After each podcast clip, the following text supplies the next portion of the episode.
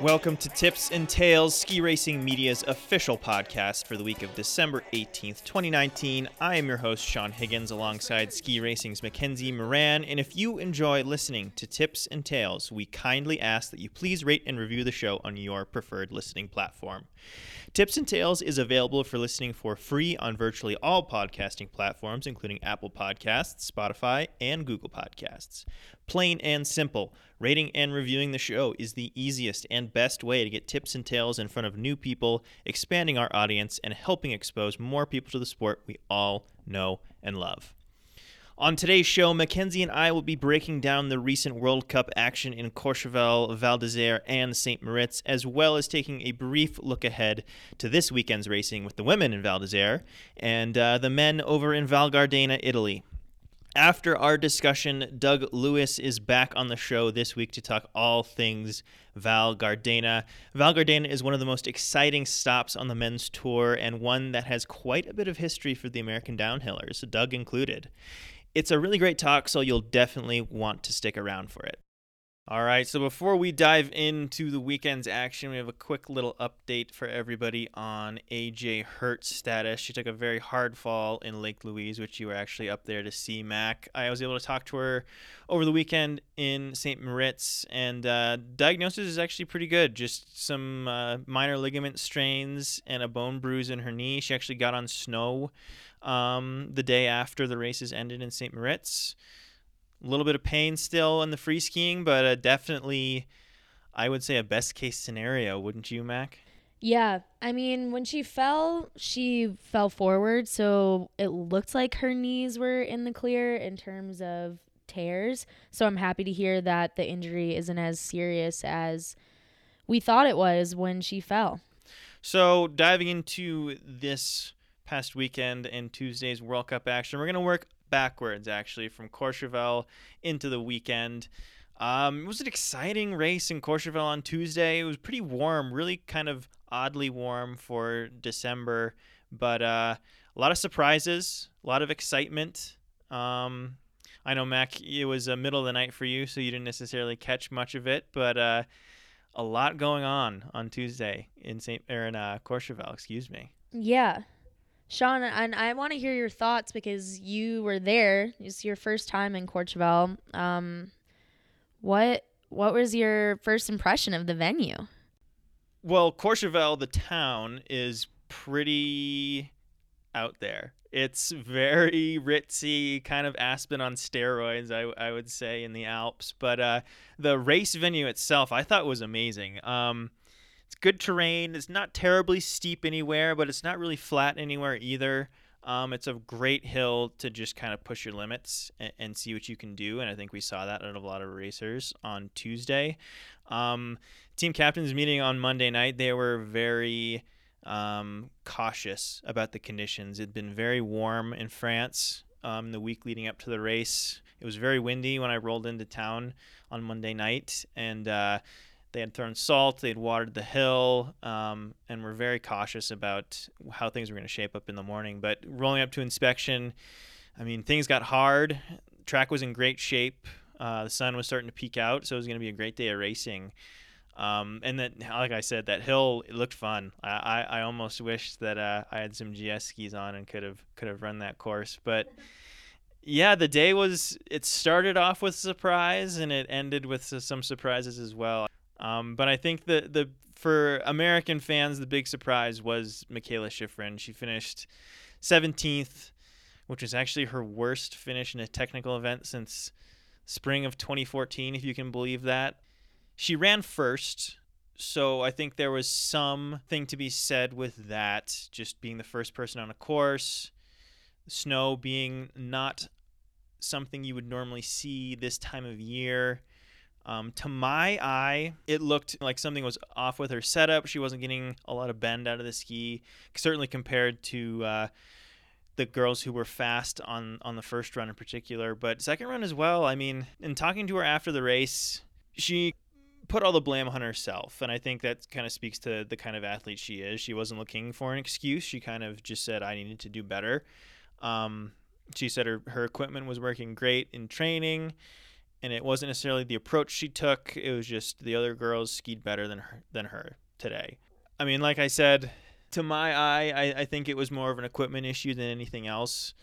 Um, I think she was super dialed in for that midwinter hard uh, compact snow, and we had that almost spring. It wasn't slushy, but it was very very spring like conditions. So I think that definitely played into uh, Mikaela's performance on Tuesday. Yeah, she's she excels on hard snow as we as we know. So do you think so you think that conditions also weren't really in her favor? If I had to pick one thing, I would say conditions combined with maybe the wrong wrong setup with her equipment, but I mean, I'm not Mikaela Shiffrin, and according to her, it was it was all on her. It was it was not her skis. It wasn't anything else. It was it was her and her alone. So I think we have to take her at her word on that. And I think um, if if I think I wrote this in in my uh, post race coverage, but if there's any athlete that can rebound from something like this and, and come back even stronger, it's Mikaela. So don't count Mikaela Shiffrin out. As we know, we can never count out Mikaela Shiffrin. In terms of more emotions, I guess, um, you talked about Wendy Holdener, who had her first GS podium. We had two podiums that were first timers today. What was what was going on with um, Mina skiing and Wendy skiing? Well, Mina was, I think, eh, we've talked about them all season long. With the Norwegian women in, in this season has been so so strong. I think they had nine starters in the first run, and five of them made the second run. Um, and, and, and Mina led the charge today with uh, she actually won the first run and finished second overall, which was was really really impressive. This hill it really rewarded kind of skiers who are willing to push the limits, and we know Mina has a strong background in speed, has uh, won world junior titles in, in downhill and super G, and I think that background really played to her advantage today um, just with the way that hill is set up and, and the, the style of skiing that it suits. So I think it, w- it was really cool to see a new face on the World Cup podium with Mina and then and then Wendy as well. I think she's definitely known more for her slalom skills and uh, challenging Mikaela Shiffrin in that arena. But to see her get on the podium today, especially on a hill that may not really suit a skier of her style, that's more kind of on the super technical slalom side of things. And to see her get on the podium, I mean, she could almost not believe it. She was in tears uh, when when the race finished and when she realized that she was on her first GS podium. And I think. I know she was super disappointed with how the parallel in St. Moritz shook out for her. She was eliminated very early. So I think it was a definite step in the right direction for Wendy's season as well. Yeah, she beat out Petra and Victoria Rebensburg by what like four four hundredths. Yeah, it was a it was a tight one, and, and I think for her to realize that her GS is on par with uh, the rest of those women who are regularly on the podium and if not winning giant slaloms, only uh, bodes well for her for the rest of the season in GS. Awesome. Well, tell me about Fede's run. Oh, Brignone, man. Uh, I think she may be the most exciting women's giant slalom skier at the moment, and I think today in uh, Courchevel was just kind of the perfect storm of her style, the perfect hill that suits her style, and the perfect sets that, that suit her style. And I think if you watch uh, the race or any of the highlights, you can tell that she is absolutely pushing it the entire way, especially in that second run. Just never sacrificing that clean ski. And, and to that point, that style gets her in trouble every once in a while. And I think one of the only reasons why she hasn't been a more serious challenger for the GS Globe in, in years past is because she is so unwilling to sacrifice a clean ski and get her in trouble on uh, some of these more technical hills. Or, or more technical sets that she runs into throughout the year. But to see Fede break through, especially after a pretty I wouldn't say heartbreaking second place finish because you can never be upset with a second place finish on the World Cup. But she she said she definitely felt the sting of uh, finishing second in the St. Moritz Super G by one hundredth. But uh, yeah, it was great to see Fede on top of the podium, and uh, those Italians know how to party. Where are you going with that? Well, they all they all sing the national anthem together, and they do this little chant when they do a podium picture. Is the team. I don't speak Italian, so I don't know what they're saying, but uh, there's a lot of that going on for sure. We love to see it. Yeah. All right. So let's talk a little bit about the weekend. I know we just talked about some women, so let's talk about some men. Little of a exciting weekend in Val d'Isere for not just the ski racing. The weather was uh, almost the centerpiece of the weekend. What was going on in uh, Val d'Isere, Mac? Gosh, well, it was incredibly windy um, starting off the weekend. And it was snowing, so you had a combination of high winds and snow, and it caused the um, slalom to actually get canceled on Saturday. And this and the organizing committee ended up making the call that they wanted to postpone the men's GS and reschedule it entirely to accommodate for the slalom. And so the slalom ended up running on Sunday instead. And the weather did a complete 180. It was a bluebird day, sunny, you know, great conditions. So I think that the guys were just really stoked to get a race off and, you know, have a have a good day after you know the weather that Val d'Isere. I feel like it. We have talked about this before. It's one of the most consistently canceled races on the on the tour because the weather is so unpredict- unpredictable. So yeah, I thought it was it was actually really cool that uh, kind of one of the things that factored into that decision by FIS over the weekend was a lot of athlete feedback, and I think they actually posted a video of all the top seed men kind of getting together and talking and, and coming to the decision that if they did hold the race on Saturday, it just wouldn't have been fair for, for the rest of the field. I think uh, I think the athletes representative that day was Norway's Sebastian Foss Solevåg, and I think he was on the radio telling the jury that, I mean, it looks like we can go for maybe five guys, and then the weather completely changes. And in our opinion, this is not a fair race. And and to FIS's credit, they listened.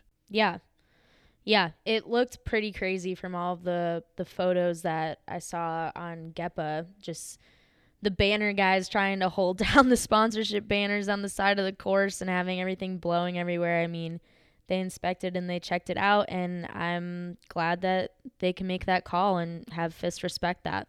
Awesome. So moving into Sunday's race, there were some fireworks. Oh my goodness! Fireworks from the French, fireworks from the Norwegians and some long-awaited fireworks from uh, a certain American slalom skier. So fun to watch. Even at four in the morning, I was getting really into into the race, like yelling at my TV and cheering. It was really cool. Um, we had a lot of big plays from guys coming from the back of the pack, and Luke Winters.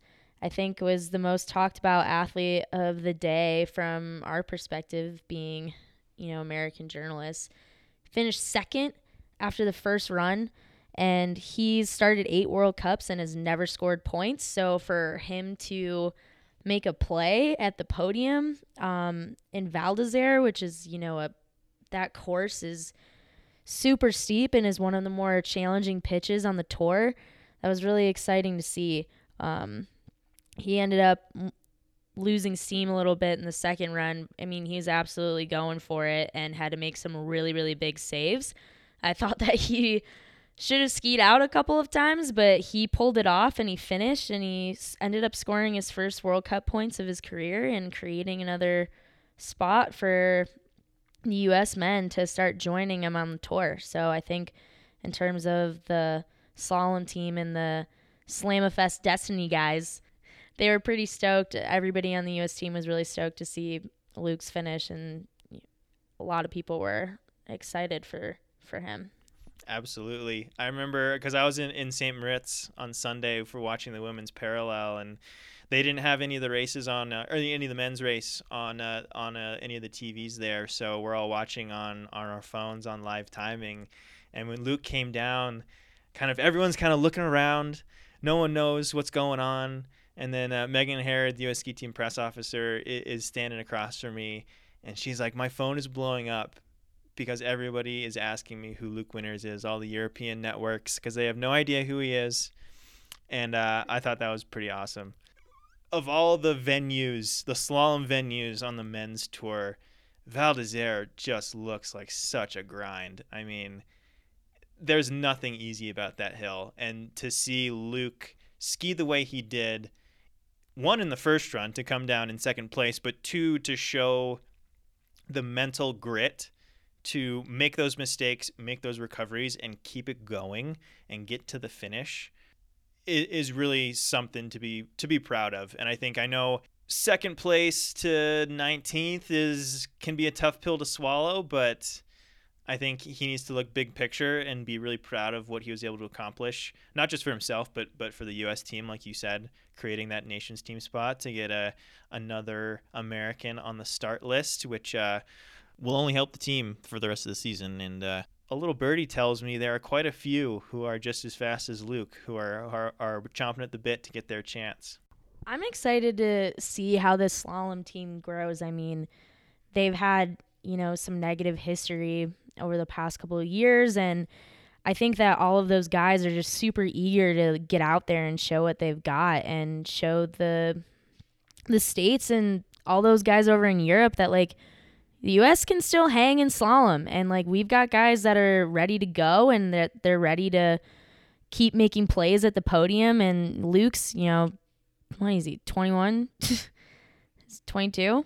Gosh, I don't know. But like he's a young guy and he's putting it in there with the big dogs and it's just awesome to see and it's awesome for the team and it's awesome for team morale so it was really exciting to even see him finish the second run.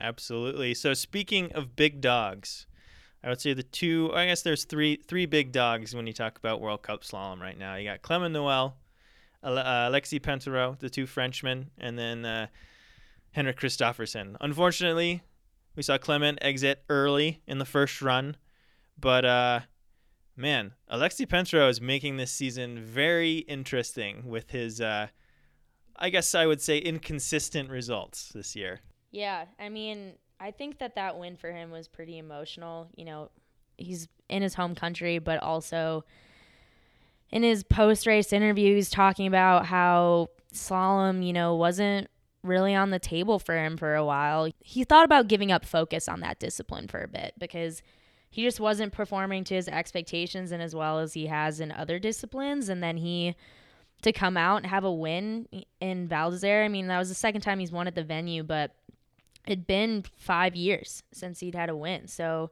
that's a big that's a big deal for him. And then you got I'm sure Noel was disappointed, you know, with his finish having it be in his home country. But in terms of other big players, we had Henrik Kristoffersen. I know he ended up 100th shy of a podium finish, but after a first run that had him seated in the in the 20s, I think he just kind of came out and had this huge push second run and apps made it super exciting. Um, made a really big push for the podium, missed it, but he won the I think he won the second run by almost half a second. And it was pretty cool to you know see him take that that traditional Kristoffersen fire and put it towards some fast skiing. Yeah, I absolutely agree about uh, Alexis Pinturault. I mean, I think he really started to come on strong again in, World Cup slalom at the uh, midpoint of last season, and uh, I mean, looking at his results this year, it's it's very hot and very cold. I mean, he started out the year with that win in Solden, and then he didn't even qualify for a second run in Levi, and then he was fourth in the in the Beaver Creek Super G, and then had a pretty terrible Beaver Creek GS, and then he comes to Val d'Isere and he wins the slalom. He's in the driver's seat in the overall right now. He's leading those standings, which I we know is uh, his big goal for the season, but man, he's not making it easy for himself. It looks like on the men's side, it's gonna be just a hot and cold season. There's a lot of there's been a lot of big surprises in terms of podiums. There's been a lot of big surprises in terms of, you know, the big dogs skiing out or you know falling to the back of the pack. What are your thoughts about what it's looking like for slalom going forward? Yeah, I think like you said, hot and cold is kind of think going to be the the theme of the men's season as it has been so far, at least on the tech side. But yeah, I think with the way Kristoffersen was able to rebound from that, uh, I mean, he did have a, a really big mistake in that first run, so I think we should put an asterisk on that. But uh, seeing him able to come back the way he did in that second run and throw down a performance that uh, I think I said this in a past episode, but that type of skiing um, will be necessary to win Crystal Globes on the men's side in slalom and GS. And I think Kristoffersen showed that he's up to the task in slalom this year. So definitely, definitely looking forward to uh, the Kristoffersen Pinturault battle that is unfolding in front of us. On the other side of that, Sean, you were in St. Moritz, Switzerland, covering the women's races while I was back in the States covering the men's. Talk to me about what was going on over there. Yeah, so kind of similar to uh, Tuesday in Courchevel, team captains meetings before uh, St. Moritz were very bleak. They were quite sure that Saturday Super G was going to be at the very least significantly delayed because of weather, but we woke up that morning. It was a little foggy, a little breezy during inspection, but it only got better towards race towards uh, start time. And then it was an amazing day. I mean, it, that hill is is really cool. A lot of character to it. The snow was amazing, super compact, uh, really grippy, almost Colorado like. And uh, I think we saw some performances out of the top women that reflected that. I think um, the big story of the day, obviously, was Sofia Goggia taking her first win of the year. I know she was looking for some answers after Lake Louise. I think she, by her own standards, un- underperformed in Lake Louise. And to see her bounce back in St. Moritz and do it one handed, by the way, which was one of the more impressive things I've seen in a while. Not just to to finish with one pole, but to have the in the moment thinking. So she actually flew long after a jump that's like two thirds of the way down the course and had a pretty rough landing, and that knocked her right pole out of her hand. And uh, if anyone listening has ever lost their pole mid run, you know how much of a distraction is to have this thing flapping around and you're trying to grab it, and then your turns are just going to hell. And she actually decided to ditch the thing entirely. So you I think they did the super slow mo. You see her try and do one little flick of the wrist to get it back in her hand. It didn't work, and then you just see her do like one, two shakes of her arm and the pole just slips off and she goes along with her run and she slid in front of Federica Brignone by one hundredth of a second. And I think her finish celebration was one of the coolest ones I've seen in a while too. She held up one finger and put her other hand behind her back and just looked at the crowd and did like this Zorro move. Um, it got me pretty fired up. Yeah, it was awesome. That's amazing.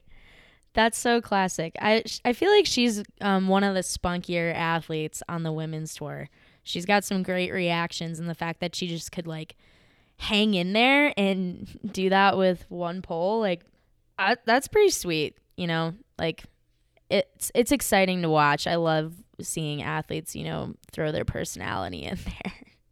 Absolutely. She definitely adds the color to uh, the women's circuit. And then uh, kind of talking a little bit more about the Italians, Federica Brignone, I mean, we talked about her already in Courchevel, but her skiing in St. Moritz was of that same caliber. I mean, she's never won a World Cup Super G, been on podium a few times, and after her run, I thought she had it in the bag. She came down with a sizable lead when uh, she crossed the finish line. And the way things had been shaking out, there had been speed skiers coming down, more tech oriented skiers coming down, and she blew everyone else out of the water. So I was actually, I wouldn't say surprised that Goggia came down in the lead, but after I saw Brignone ski on Saturday, it was definitely. Uh, uh, a different Federica Brignone than I've seen in the past in Super G. So that was really cool. And then Mikaela Shiffrin as well. She finished third.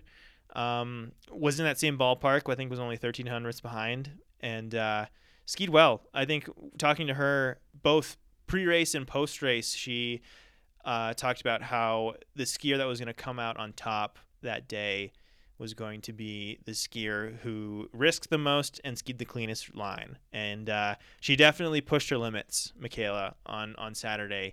Um, got a little bit grindy in a few sections. I think that maybe cost her the win. But talking to her after the race, I mean, she was, she was really satisfied with the her approach to the race and how she executed. I mean, she identified those few turns that maybe cost her a, a second place or that win, but I mean, Super G, I think a lot of people forget, like, speed's still pretty dang new to her.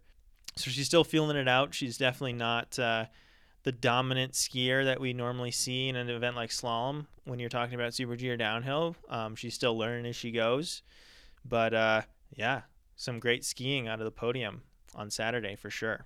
Yeah, as we said before, like Shiffrin's Super G Globe last year was just the icing on the cake to a great season.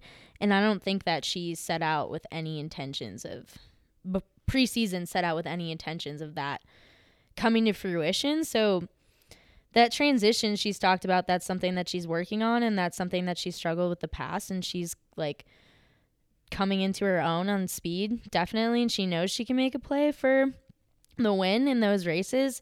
So yeah, like we're like you said, this is still pretty new to her and the fact that she, you know, is only thirteen hundreds back off of uh off of the win, you know, she's still showing really, really strong results. So Shiffrin laid down a strong result in the Super G, but afterwards she posted that she chose to opt out of the parallel because she is focusing on showing up strong in Val d'Isere, which then opened up that field to not a new podium, but eliminating Shiffrin from a parallel is, you know, make some room for some new faces to step in, I would say. What do you think, Sean? Yeah, you're you're absolutely right in that. And I think big looking big picture, it was a very smart move on Shiffrin's part. I mean, she's she's thinking longevity for the rest of the season and I mean, she doesn't she's in a a, a place of privilege with her skiing right now where she does not have to ski a parallel if she doesn't want to. And uh, she didn't have to she didn't want to, so she didn't. And I think that was uh, an all in all a, a, good decision by the Shiffrin camp. But yeah, like you said, it did kind of open up things on Sunday, and we saw Petra Vlhova take full advantage of that, powering her way to that win. And a little backstory on that: she took quite a bit of time off after Killington. She had a, a bit of a leg injury, a tibia injury. I guess you'd call it almost like a bone bruise um, that she had been nursing since before Solden, and things had only gotten worse to the point where she actually initially thought she wasn't going to be racing for the rest of 2019 and was iffy about her return this season at all given how much pain she was in. We got was able to be put in touch with her her coach who kind of laid out what uh, the timeline was and and she spent some time at a clinic in Milan where a lot of uh, Italy's top soccer players go to get treated for their injuries, and she had some treatment there, some altering to her boots, and she felt good enough to race, and it uh, paid off with a win. Yeah, I mean, for her to power through um, an injury that's more painful, I feel like, than anything else, and be able to ski that many, that many rounds and get the win is is pretty amazing. Yeah, absolutely. I think eh, those long days, I think uh, if you tally it all up, qualification plus all the knockout rounds, you're skiing 8 10 runs during a day. That's like a, a day of training that lasts two to three times longer than a normal day of training. So there's a, a, the mental side of, of staying in it for that long and then uh, having the physical capacity to, to compete is another level. So that was really cool to see Vlhova come out on top. And her fans are some of the best on the World Cup. They are so loud, so loyal, and they were out in force on Sunday. It was really cool.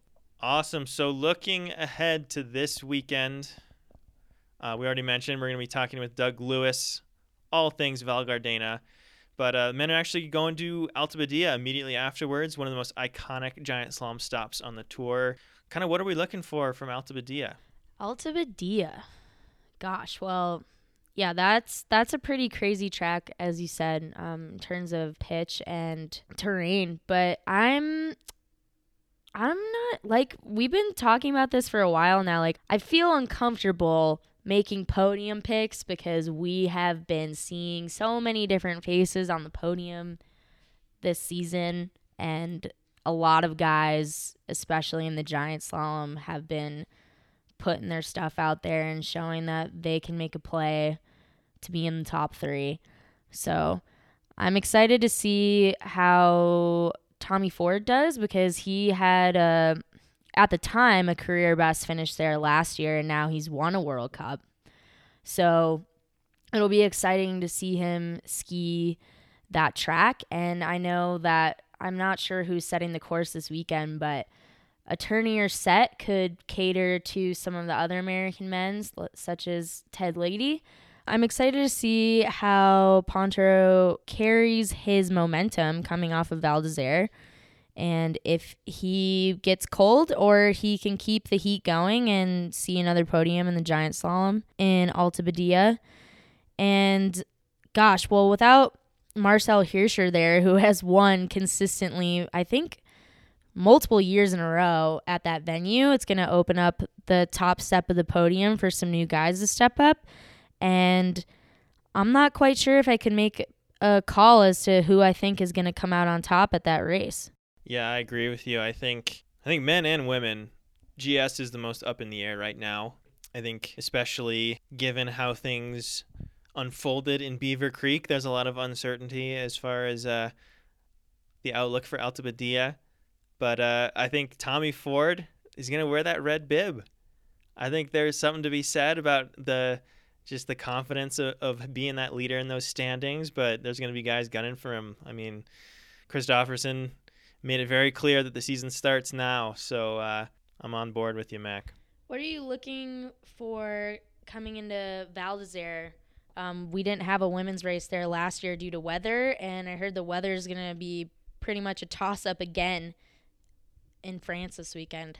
Yeah, well, I don't want to be the Grinch or anything that's going to steal the, the pre Christmas race vibes, but uh, the weather's not looking too sweet for uh, any races getting off in Val d'Isere this year either. I mean, we are still pretty early in the week, and the racing doesn't start until the weekend. But just looking at the the ten day forecast, I think the race days there's anywhere between a 70 to 100 percent chance of precipitation on uh, on the race days in Val d'Isere, and uh, as we know all too well, um, the events that are most susceptible to the weather are the speed events, and uh, unfortunately, that's what we got going on at Val d'Isere. So uh, as of right now, we're watching the weather. We're hoping we may be getting some races off, but uh, as it stands right now, we'll see. Woof. Woof is right. All right. That wraps our discussion for this past weekend's races. Coming up after a quick break will be my talk with Doug Lewis.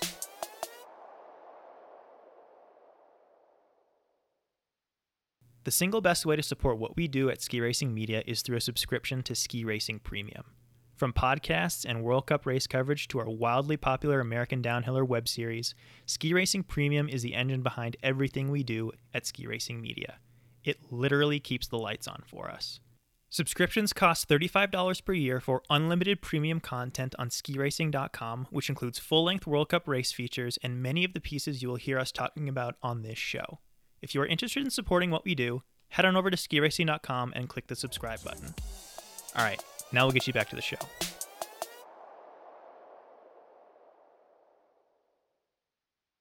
All right, welcome back to Tips and Tales, and back again with me is the one, the only Doug Lewis. Doug, thank you so much for coming back on the show. Uh, thanks for having me, and anytime I can talk about Val Gardena, I am in. Awesome. Speaking of Val Gardena, Val Gardena is this weekend one of the most spectacular stops on all of the World Cup, and a stop that actually has a lot of history for the American team. And I understand that you, Doug, are actually a part of that history as well. Tell us a little bit about that. Well, when I first made the team in 80, 81, um, there was only a few guys jumping the camel bumps, and the camel bumps were a little different. They were um, a little spread out, a little steeper, a little gnarlier at that point.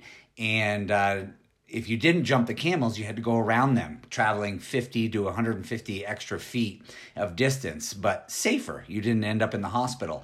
Uh, but I think around 1984, um, or 85, I was the first ever American to attempt and clear and was successful at uh, jumping the camels. And it was not pretty. Um, I left way left and ended way right and uh, probably landed pretty hard, leaving a couple divots in the ground. But I, I, made it, and from then on, a lot of the Americans started trying it. Uh, but it was it was a huge step for mankind at the U.S. because uh, it was crazy and still is crazy. Amazing. So, who was actually the first guy on the World Cup tour to attempt to double those camel jumps? I believe it was Uli Spiess. And um, when I got on, what a character. A lot of the guys smoked when I got on the um, tour, but Uli had this um, way of leaving the gate at Val Gardena that everybody watched, especially pleon, plebes like me in the end. Um, he would take a shot of schnapps in the starting gate put the glass down, put his poles on, and take off.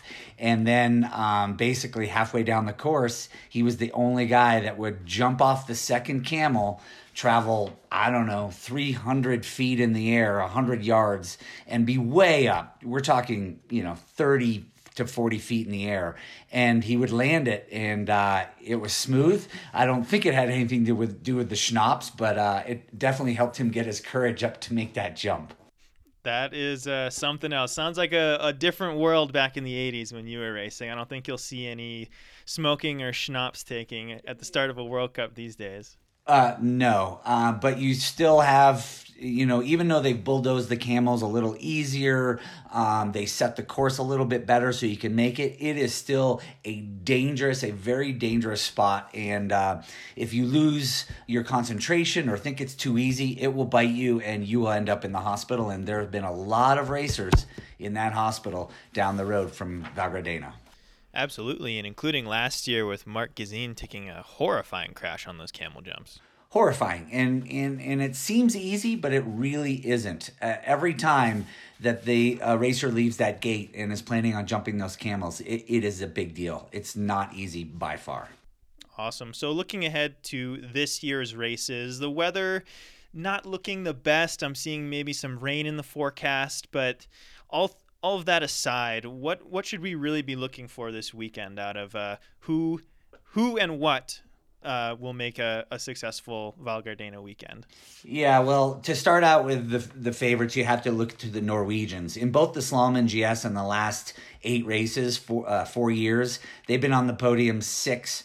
Uh, out of the last eight races. Um, they are dominant here, and you just have to talk a little bit about you know what you need to to be how you need to ski to be to be fast on this course whether it's super g or downhill. Uh, you have to be fluid and smooth. You are constantly being bucked around. You're constantly air in the air. So you have to be fluid. You have to be smooth. It's not a course to be harsh to be aggressive and to attack. You almost have to just melt down the course. Um, you have to be balanced because you're constantly recovering. I think you're in the air 20 times during this course. You also have to think about aerodynamics. At the top, there is a long flat, you know, up to 30 seconds. And again, at the bottom, you're going 75, 80 miles an hour. So you have to have that aerodynamic position. You have to have fast skis. Uh, you need to be in there at the top. You cannot be out more than three tenths of a second or just pull over and have coffee. So it is a special skier, and the Norwegians have have found the way to do that. So you have to talk about Jansrud and Kilde. Uh, both have that combination of a sweet carve. They're strong, they're smooth, and, they just have really owned this mountain in the last four years. Awesome, and I think with with Kilde's performance last year, he really that was the most dominant performance in downhill. I think I may have seen in a long, long time. I think he won by almost a full second, and and on a hill, uh, like you say, as, as as nuanced as Val Gardena is, it's it's incredibly impressive to have someone one uh, as young as he is do something like that and two, do it at, at a venue like Val Gardena. Yeah, and he has a little history there. He got hurt there, um, I don't know, four or five years ago. I remember calling that race. So uh, that's another thing he has to get over. A place where you've crashed before, definitely um, you have to get up for. But he has the entire package. And again, skis on the top fluid in the middle, and then keep those skis on the ground through the Ciaslat, which is that meadows section, which is just the most fun uh, probably 20 seconds of World Cup, but also the hardest to really plan and, and, be fast for. Now, I think after the Norwegians, you have to talk about how the Austrians have not had a great team result, but Franz has been incredible here especially in the downhills. He's been on the podium the last four years. He's been fast. So this little guy knows how to snake through the bumps and the undulations and the terrain. I was fast at Val Gardena when I raced it, but not like this guy. He's not the biggest guy, but he just has figured out the pieces of this puzzle. You go farther down in the Austrian lineup, yeah, Mayer, but Kriechmayr's had only a seventh. There's not a lot of Austrians that have been great here, which is really interesting to me. Yeah, absolutely. I think especially with a, a, racer like Mayer, he's got some demons in Val Gardena too. We had the the terrible back injury a couple years ago that took him out for an entire season there. So I agree. It'll be really interesting to see one if Franz can continue that momentum, and two if uh, if uh, Mayer can conquer those demons or Kriechmayr can step up because he's I think Kriechmayr certainly has the skills to excel at a at a venue like Val Gardena. I totally agree with you. Kriechmayr is very similar to a Nyman, to a Bennett. He's tall. He's probably a better overall skier than both Nyman and Bennett. So he should be match up really well here, but he doesn't. Really, really interesting. Um, you know, you throw in, you have to talk about the uh, Paris, the Italian. Paris is also terrible here, which is really weird. And I blame it on the fact that he doesn't have a lot of movement in his skiing. He is all grit, all attack. That's why he can win Kitzbühel. But in Val Gardena, you have to be uh, liquid mercury. You just have to be smoother than he is. It'll be interesting if he can turn it around here at Val Gardena with him. Yeah, absolutely. I think especially looking at, uh, I know he was very disappointed in how Beaver Creek shook out for him, and uh, he will be looking to rebound. But of all the, the venues on the World Cup, Val Gardena is probably his uh, historically his least favorite venue when you look at his results. So it'll be really interesting to see how Paris either rebounds or does not rebound it this weekend at Val Gardena. Yeah, and the other Italian to think about is the ever-present Innerhofer. I don't know how he still does it. He has no back, he has no vertebrae. He's always complaining, but he always finds a way to be fast, and he could be fast at at a kind of a quote unquote home hill. Yeah, and and if all things go his way, he'll be making his return to the World Cup after uh, tearing an ACL at last spring's Italian Championships. I know he spent quite a bit of time in Copper Mountain, Colorado, preparing for the speed season. Wasn't feeling up to Lake Louise or Beaver Creek, so he circled Val Gardena on his calendar as his comeback race. So very excited to see good old Christoph back in the starting gate. Yeah, and anything's possible, even with a bum knee, because he has bum everything. All right, so well, let's move on to the Americans. Probably of all the the venues, men or women, tech or speed. I think as a team, when you look at team strength at a venue, Val Gardena really kind of pokes itself out. We've had a lot of winners, a lot of top 10 finishes, a lot of top 5 finishes. What is it about Val Gardena that makes it such a good venue for the American men? I think it has to boil down to fun. This is a fun course. And if you look at uh, Bennett and Ganong from Squaw Valley, they just love to free ski and, and, and love to absorb terrain and have a lot of fun. Nyman's a fun guy. Um, it has to do with how just enjoyable this course is, even though it can bite you for sure. And for Nyman and Bennett, they're tall. They can reach down with their legs and keep their skis on the ground. They can move with this fluid um, terrain that they have. And so those guys have figured it out. And then you have Ganong, who's also fast, but he's also the opposite skier. He is he is calm. He is stacked. He is stable. Uh, but he's also been fast. So it's really really interesting to me how as a team they love it, but for a couple different reasons with those 3 mm-hmm. Um, if you had to pick of all those Americans, who's going to be the top one? Right now, I think Nyman. I think Nyman has the fastest skis, um, and his guy has figured out the top flats, so his Fischers will be rocking. Uh, with three wins and podium, he just knows this course. He's really, really confident. And the only reason I pick him over Bennett, uh, even though Bennett could do it, um, Bryce is maybe questioning his skiing right now. He probably doesn't have the confidence coming in, but having the results here should give him confidence. But I think he's he's just questioning himself a little bit too much is is my thoughts on that. I said I totally agree with you with Bryce. I think this season in particular, it's the first time he's really kind of been the favorite as far as the Americans are concerned in downhill. And I think he's taken a little bit of time to adjust to that. But, uh, I mean, looking back at his, his, his past seasons, he wasn't I wouldn't say very confident in his skiing before heading into Val Gardena over the last couple years, and, and he's pulled out some amazing results there. So I think if there is a venue where he can break through and have that bounce back race, it's this weekend. Totally agree with you, and I expect him in the top 10. And if he puts it all together, he could find that podium. I, I don't think we should forget about RCS. RCS coming off that awesome Beaver Creek result. He's never raced the downhill. I think he's he's he's good enough for a top 10 here. He's big enough, he's strong enough, he can absorb everything. Um, so it'll be interesting where where he comes out because this is a course that you have to have history with. First out of the gate is really surprising how much terrain there is. Yeah. I think with Ryan, he really showed how he's evolved as a downhiller. Um, in Beaver Creek in particular, I mean, you were there. It was flat light. It was gnarly. Um, and he handled it in- incredibly well. I- am thinking right out of the gate, he gave us a big scare right out of Talon turn. And in talking to him after the race, he's like, I felt totally in control at that, that moment. And I feel like Val Gardena kind of mirrors that section of Beaver Creek where you're you're in the air, you're flying, you're skipping over everything, and to have the mindset of being totally in control, of being totally out of control, really plays into uh, Ryan's hands this weekend. I'll agree with you there. And, and all it's going to take is for him to figure out this course, really take the time to inspect. Where do you double jump? Have the three different plans you need, especially in the Ciaslat. If I'm going faster than I think, I have to ski it this way. If I'm going slower, I can cut it off. If I'm getting bounced around, this is what I have to do. If any course requires visualization, and a plan for terrain, this is the one. And let's not forget Goldberg. Somehow, uh, this guy has turned it around. A great result in Beaver Creek. He's been ninth here at Val Gardena. Uh, this guy is super strong, and hopefully his confidence will will build, and we could have what five in the top ten. Yeah, we can only hope.